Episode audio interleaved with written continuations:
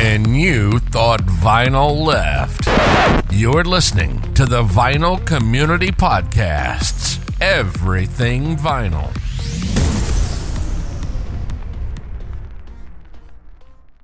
Hello, Vinyl Community.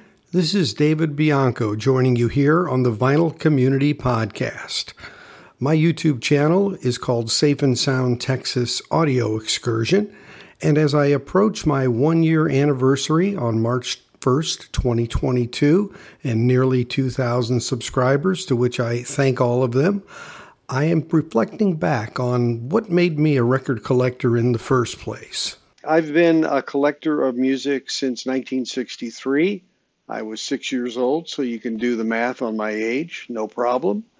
And I started just getting 45 RPMs because back in the day, mainly it was AM radio. Really, that was the predominant type of listening you had to do at the time, little transistor radios. And we had a big station near where I grew up in Chicago, Illinois, with call letters WLS, 890 AM or the Big 89. And so I grew up listening to the top 40 coming through that station. We also had a local station in Gary, Indiana, where I grew up. And if you've heard of Gary, Indiana, you might have heard of it because the Jackson 5 came from there. So, yeah, that's where Michael Jackson and his crew started. They actually lived on Jackson Street, ironically. Now, it was named after the president, President Jackson. It wasn't named after Michael Jackson. Have to clarify that for you. So I grew up on pop radio, and I started buying singles when I was 6 years old. So I've been around a long time, and I've been collecting records since that time. In the 80s, when CDs got big and vinyl, quote-unquote, died, I didn't get rid of mine, sometimes maybe much to the chagrin of my wife, because I would carry these big boxes of records from state to state as I moved with my career. And so it's been a part of my life for many, many years. The other part of my life related to this, of course, is the equipment that plays vinyl or plays CDs, the speakers, the amplification, the turntables, the cassette decks, the CD players, the SACD players, all of these technologies that have gone through the decades. I've been using and evaluating at a personal level. And I've come to realize that everything we see and hear about this equipment is, of course, in many ways, just the opinion of the person who is reviewing it or looking at it. And that's great, but a lot of things are written in very factual terms as if this is the speaker or this is what you should buy and something else you shouldn't buy. Everybody's hearing is different, and your capabilities are different in terms of the range of frequencies that you hear. There also is the capability of processing that through your eardrums and into your head, and there's a lot of nuances involved. And once that gets to your brain and you process it and how it sounds, it has a certain sound to you. And that is really the key here, is really getting individualistic about deciding these things and thinking through what really matters to you and what is of value to you. And then trying to match that to equipment combinations that yield the best sound for you for the money. Throwing more money at something isn't always the answer. We see that in government every day, so we know that's true. So the reality of the matter is there's a lot out there that we can get if we know what we're looking for. And what we're looking for isn't just by a brand or isn't just by a reviewer's commentary. It's really by you being able to listen. And that takes me to where we were years ago, where you could go to these listening rooms at these stores and listen to different combinations of amplifiers and turntables and speakers and switch back and forth and really do some A/B comparisons. A lot of those brick and mortar places are gone today, and you're expected to pick a speaker through what? Listening to a YouTube video, reading a review, going on Amazon. I'm not listening to anything at that point, really. I'm not listening to the actual speaker. I'm not listening to it in my home with the acoustics I have. So the next best thing is a sound room of some kind where at least you can put the pieces together. Well, unfortunately, that's harder to do these days. So what we really need to do is to understand how sound matters to us. In other words, do I like deep thumping bass? Do I really like crisp highs? Do I want really deep mid-range to be able to hear voices clearly? Do I listen to classical? Do I listen to jazz? Do I listen to rock? All of those things change the formula a bit. And so it's really traveling down that road of evaluating what in fact is relevant to us and what our priorities are. Then we have to look at how much do we want to spend, right? And then we look at sources. Are we going to do vinyl? Are we going to do CD? Are we going to do cassette tape? That's coming back. Are we going to do reel-to-reel? I mean, there's a lot of options here. But the bottom line is we have to really think about where our tastes lie. Just like we pick genres of music we like or dislike, we also have a belief about how we like things to sound. So as you can see, my experience in all of this tells me that there's a lot of things out there where people are looking at information. And again, as we grow and have the internet and all of this, it becomes even more convoluted in terms of what's out there and available and what your choices are.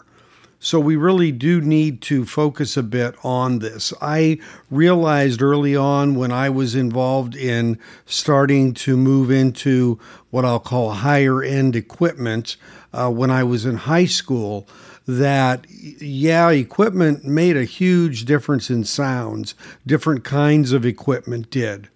But I always knew and was schooled that the biggest impact in sound that will occur in a system, where we're talking about a vinyl system, of course, is in fact the phono cartridge itself and the speakers, because those two represent the transducers and the electronic transformation that occurs in sound. And making changes in one or both of those will, in fact, bring about the biggest obvious change in sound signature that the music can have. Again, this gets back to really understanding what type of sound you enjoy, because there are certain cartridge models and brands that have a little better bright side or high end. Some are stronger on the low end. Some are stronger in the mid area with voices. And then some really are very neutral. And we have to then pair that with speakers that are more compatible with that range of frequencies that are best suited by the cartridge. And all of this makes up kind of the painting, so to speak, of sound that comes out that then has to be consumed by your ears and your brain to determine whether or not that really sounds good to you. And again, it's a very individualistic journey. I think that, you know, everybody, when they talk about whether it's an album review or whether it's a review of any equipment, we always have to say, to me, this is what I experienced, or this is what I heard, or in comparison to something else, I thought this was X or Y, in comparing the difference between the two. But it is, of course, our impression of what we hear. And it isn't always 100% the case that all of us will have the same experience. So it's a matter of buyer beware, do your research, and understand, again, most importantly, what sound signatures really are sweet to you, are the sweet spot to you. And that makes for a very enjoyable journey to get to that place where you have things kind of tweaked in and tuned in. Back in the 70s, I got into a lot of the rock music, the Who, and the Led Zeppelin area, and that kind of music, and the harder stuff that came in. I got into Queen and Kansas, and I remember Queen and Kansas, I had bought their first albums and had some friends and shared the first albums of both of those groups, and people were going, they're not going to do anything. They're nobody. That's not going to be anything. And obviously we know, decades later, of course, they both painted their careers. And it really is, in fact, something that as we go in Journey, I've always felt like I had an ear for things that would be great 45s or single releases. As time has gone on, we don't have that as much, singles versus the LP. The LP represents, the whole work of art, and a lot of songs are played off of the LP with, some focus on singles or the releases that are the most popular out of the album. But I mean, the 45 was really the meat and potatoes of the industry back in the 50s, 60s, and 70s. And that really was how the promotional start of a record began, and how, in fact, it led into people then buying an album because of a single's status on the charts, the amount of playtime it got in the radio, and those type of factors.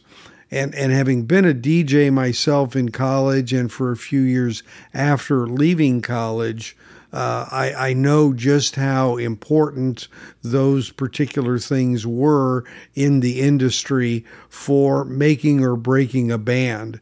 And as you've probably heard, there are, in fact, bands that had songs that we call one-hit wonders. The band came out of nowhere, so to speak, and then they had a hit, and then you almost pretty much didn't hear from them again. When you think of a song like My Sharona by The Knack, I mean, that was a huge hit. Some people call it the killer of disco, that really got things back into a real rock kind of a mood again, moving away from disco. But, those bands come and go, and the ones that are tried and true, there's less of those. So I've lived through all of that. I can still visualize seeing The Who on their Who's Next tour, playing Won't Get Fooled Again, and having Pete Townshend fly across the stage on his guitar during that loud scream toward the end of Won't Get Fooled Again at one of the big Chicago arenas. Just great things and great bands. And a lot of these bands are ones that I don't want to see 20 or 30 years later, because I saw them when they were in their prime. And to me, it's a bit of a letdown and a bit unrecognizable in some cases of the effort they make or the membership of the band that they have. So as you live through those times and you experience things like Jethro Tull, Ian Anderson, probably saw them more than any other band back in the 70s, and just the showmanship and the great work that Ian Anderson does during a show, watching Chicago play with the Beach Boys at Chicago Stadium on the evening of my high school graduation. They were touring together because the Beach Boys had done some backing vocals on Chicago 7. And, just to experience all these different bands, seeing Led Zeppelin in concert, seeing Journey in concert. I could name them. There's so many to name. And those days, the golden age of rock and roll, really, as I see it. And that was all on vinyl. I mean, that was the introduction of the cassette came in the early 70s, and we made mixtapes and things like that. And that was cool and was great for portability in the car, of course. In going through all these different media formats, and then there was 8-track, which was, in my mind, a bit of a disaster because it basically, the way the tape looped and the time limits, you literally would have songs cut in half while it changed tracks. And that just really broke things up terribly. Plus, the tapes would mangle and tangle. And, you know, once they did that, the 8-track, it was done and over with. But going through these different formats, buying a record in different mediums, you know, buying license after license after license, so to speak, when you had these format changes from, you know, from vinyl to cassette tape to 8-track to CD to the smaller CDs or the mini CDs. And then, of course, we get into that, into streaming and get into the digital file aspect of things. And so the whole evolution and revolution of this and how it came about and how vinyl basically had a dark age there in the 90s where it basically faded out and very, very little was made at that time. And to see it come back is just amazing. But I kept my records the whole time. I didn't sell them. I didn't get rid of them. I carried them state to state. And there are many times now where I look back at that and say, you know, that was a good decision. Because I know a lot of people who are very regretful for the things that they lost in that activity of transitioning from vinyl and leaving it. And then to see it resurge back and think, well, I had that record. I had the original of that record. And we're starting to find, I think, that as we compare some of the reissues that have come out, a lot of the originals or OGs, as they're called, stand up very, very well to these reissues that have come out. Not 100%, but the originals had a certain flair to them. The other thing they had the benefit of is that at the time they were made, you know, whether it was the mixing or the producing or it was the engineering and the mastering, those were done at the time when the band was actually interactively working to make the record and put their stamp of artistry on it.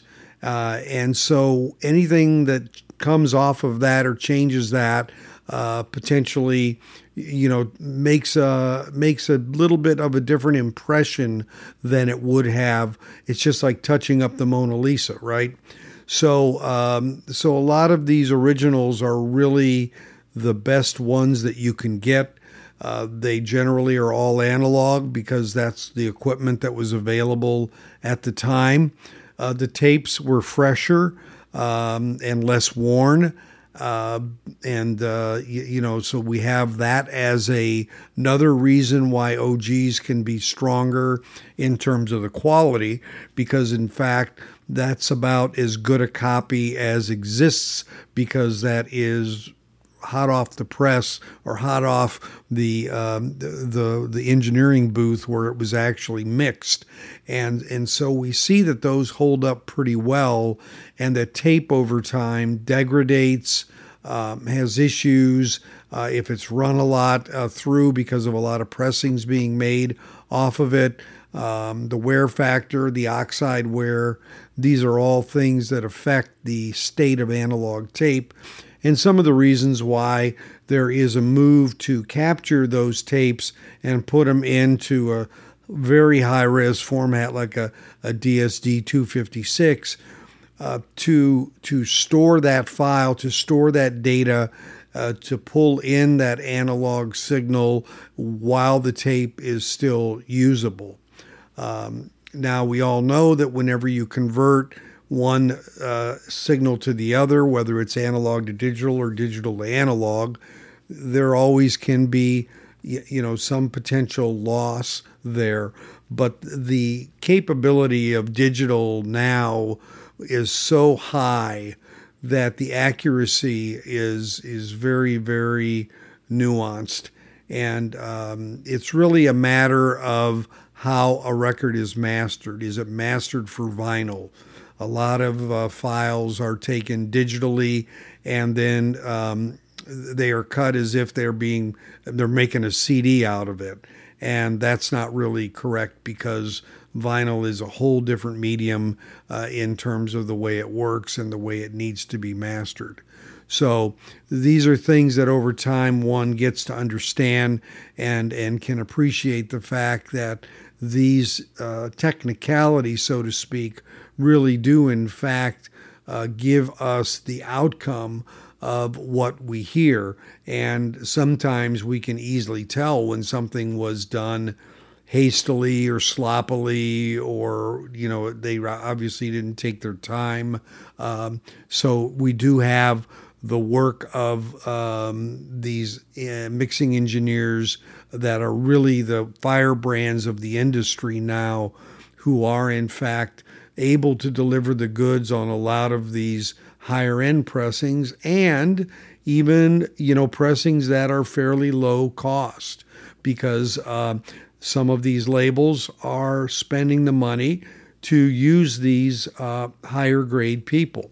One that comes to mind is Rhino. Rhino has used people like Kevin Gray. They've used people at Sterling. They've used Chris Bellman. And, you know, so they've really gone out of their way to try to pick the cream of the crop to get the activities of the mastering process done by someone who's going to give it a really good effort and bring to bear an outcome that is worthy of, in fact, the market.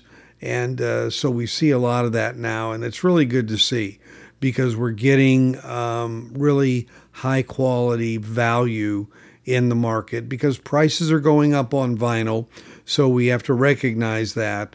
But we don't want to, you know, if you're just buying base level records at the, you know, $25, $30, $35, $40 range, as opposed to the audiophile where you're going in 60s, 70s, hundreds of dollars, you know, getting a good result. There are some fabulous recordings that are, you know, $30 and less that have come out in the last few years that really strike a chord at value and high sonic capability. And that's really where we want to be, where we can buy more records because we have more disposable income. There are audiophile labels and audiophile records that come out. I think we've all heard to some degree the mobile fidelity scandal in terms of using a digital step in their process, which wasn't known before. But still, a lot of those records that they put out sound very, very good. In spite of that, you know, the old blindfold test, you can't really tell.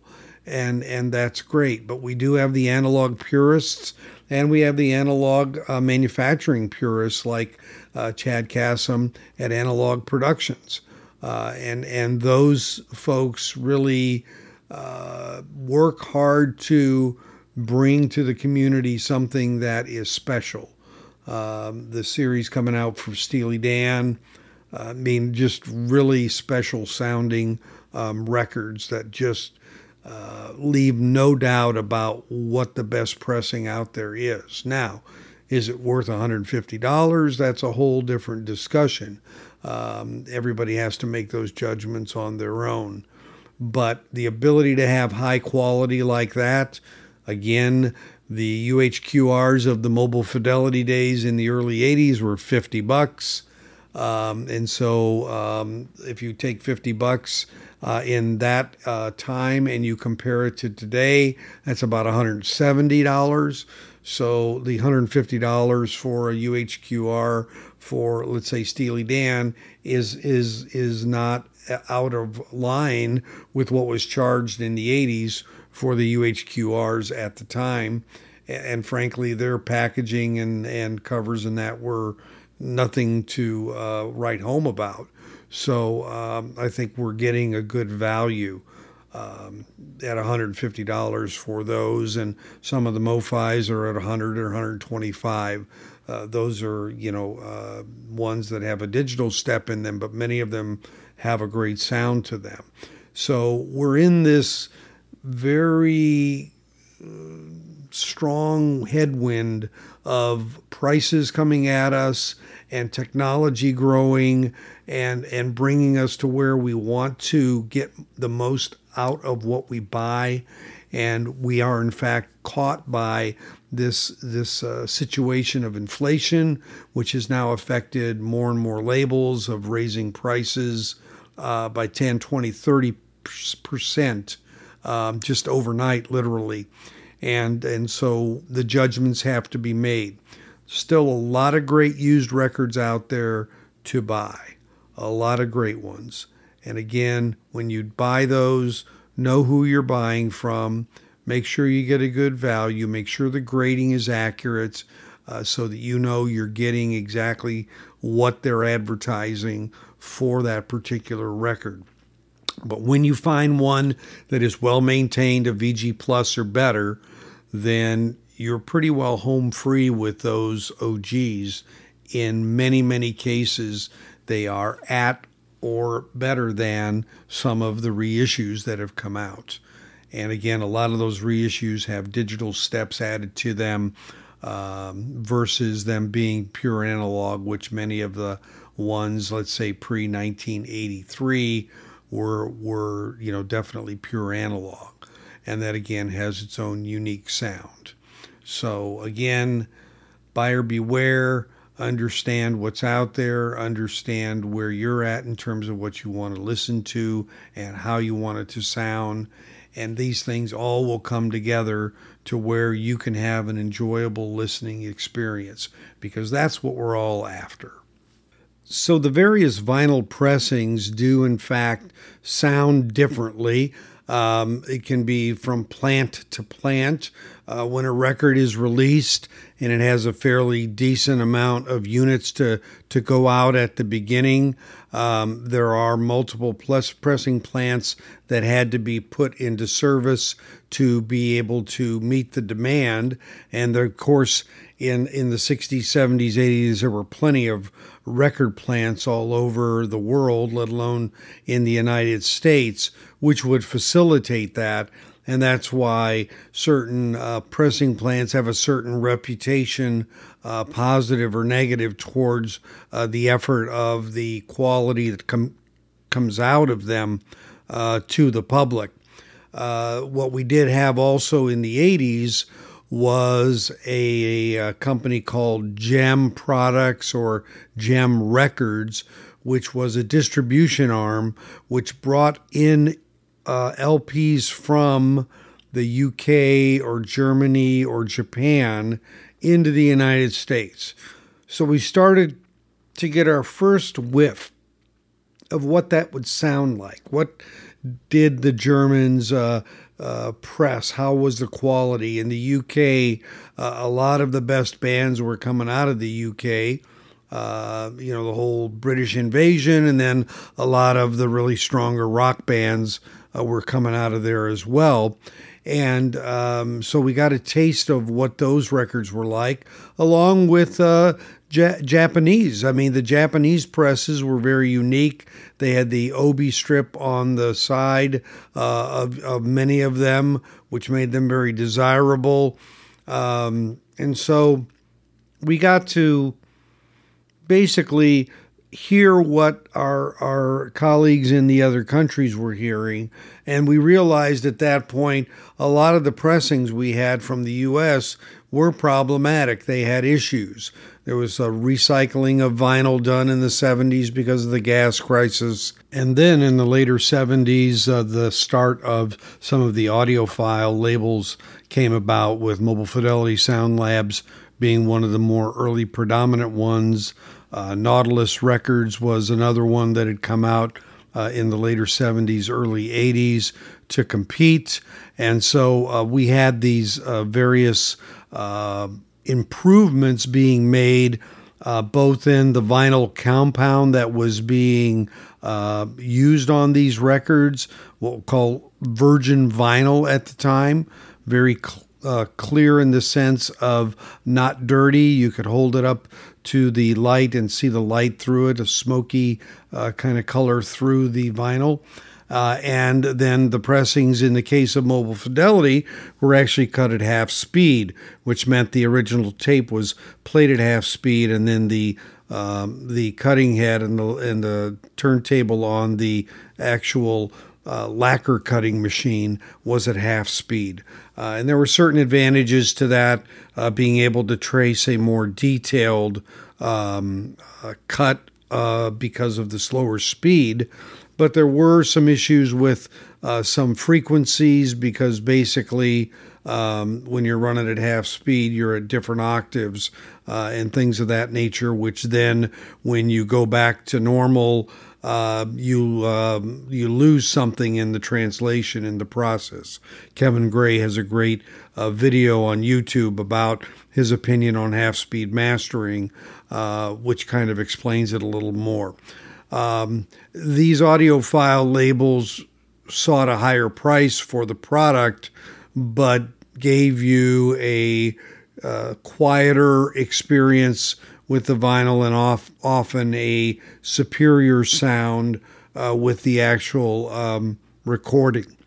So these were the ways that things evolved to give us even better sound, because the source is extremely important. If the source isn't any good, then everything else after that is going to be some kind of cosmetic way of changing it to make it pleasing. Things like equalizers, for example, which, you know, it's always a debate about using equalizers. I have always run everything pretty flat on mine, meaning at the 12 o'clock position, no boost to it, and left it at that. To me, that's the most accurate sound and more the way it's intended. Although, you know, of course, you could bring up your bass or your treble to enhance something maybe that's deficient.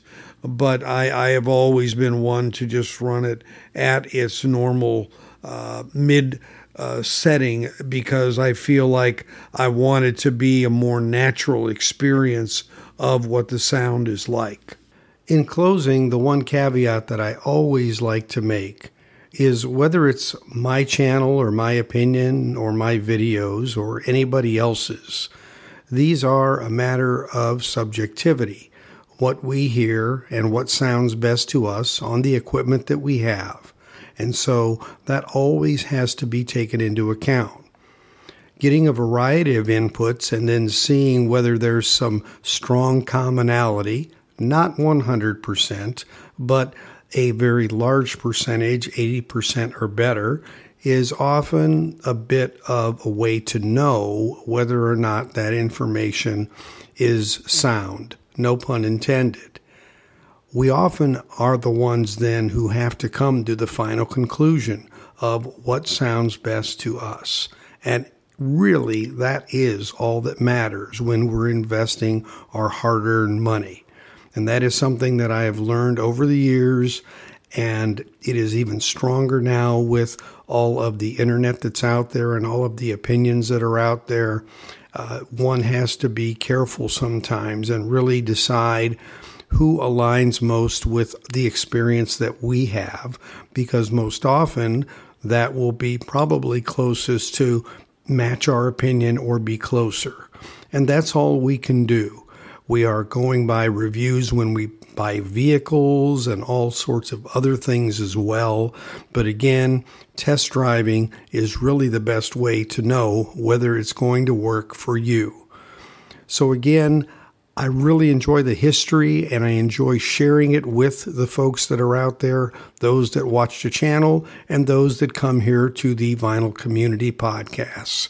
I wish you all well, and thank you very much for giving me this almost 1 year anniversary on my channel on the internet, Safe and Sound Texas Audio Excursion, and I look forward to bringing you more of these Vinyl Community Podcasts.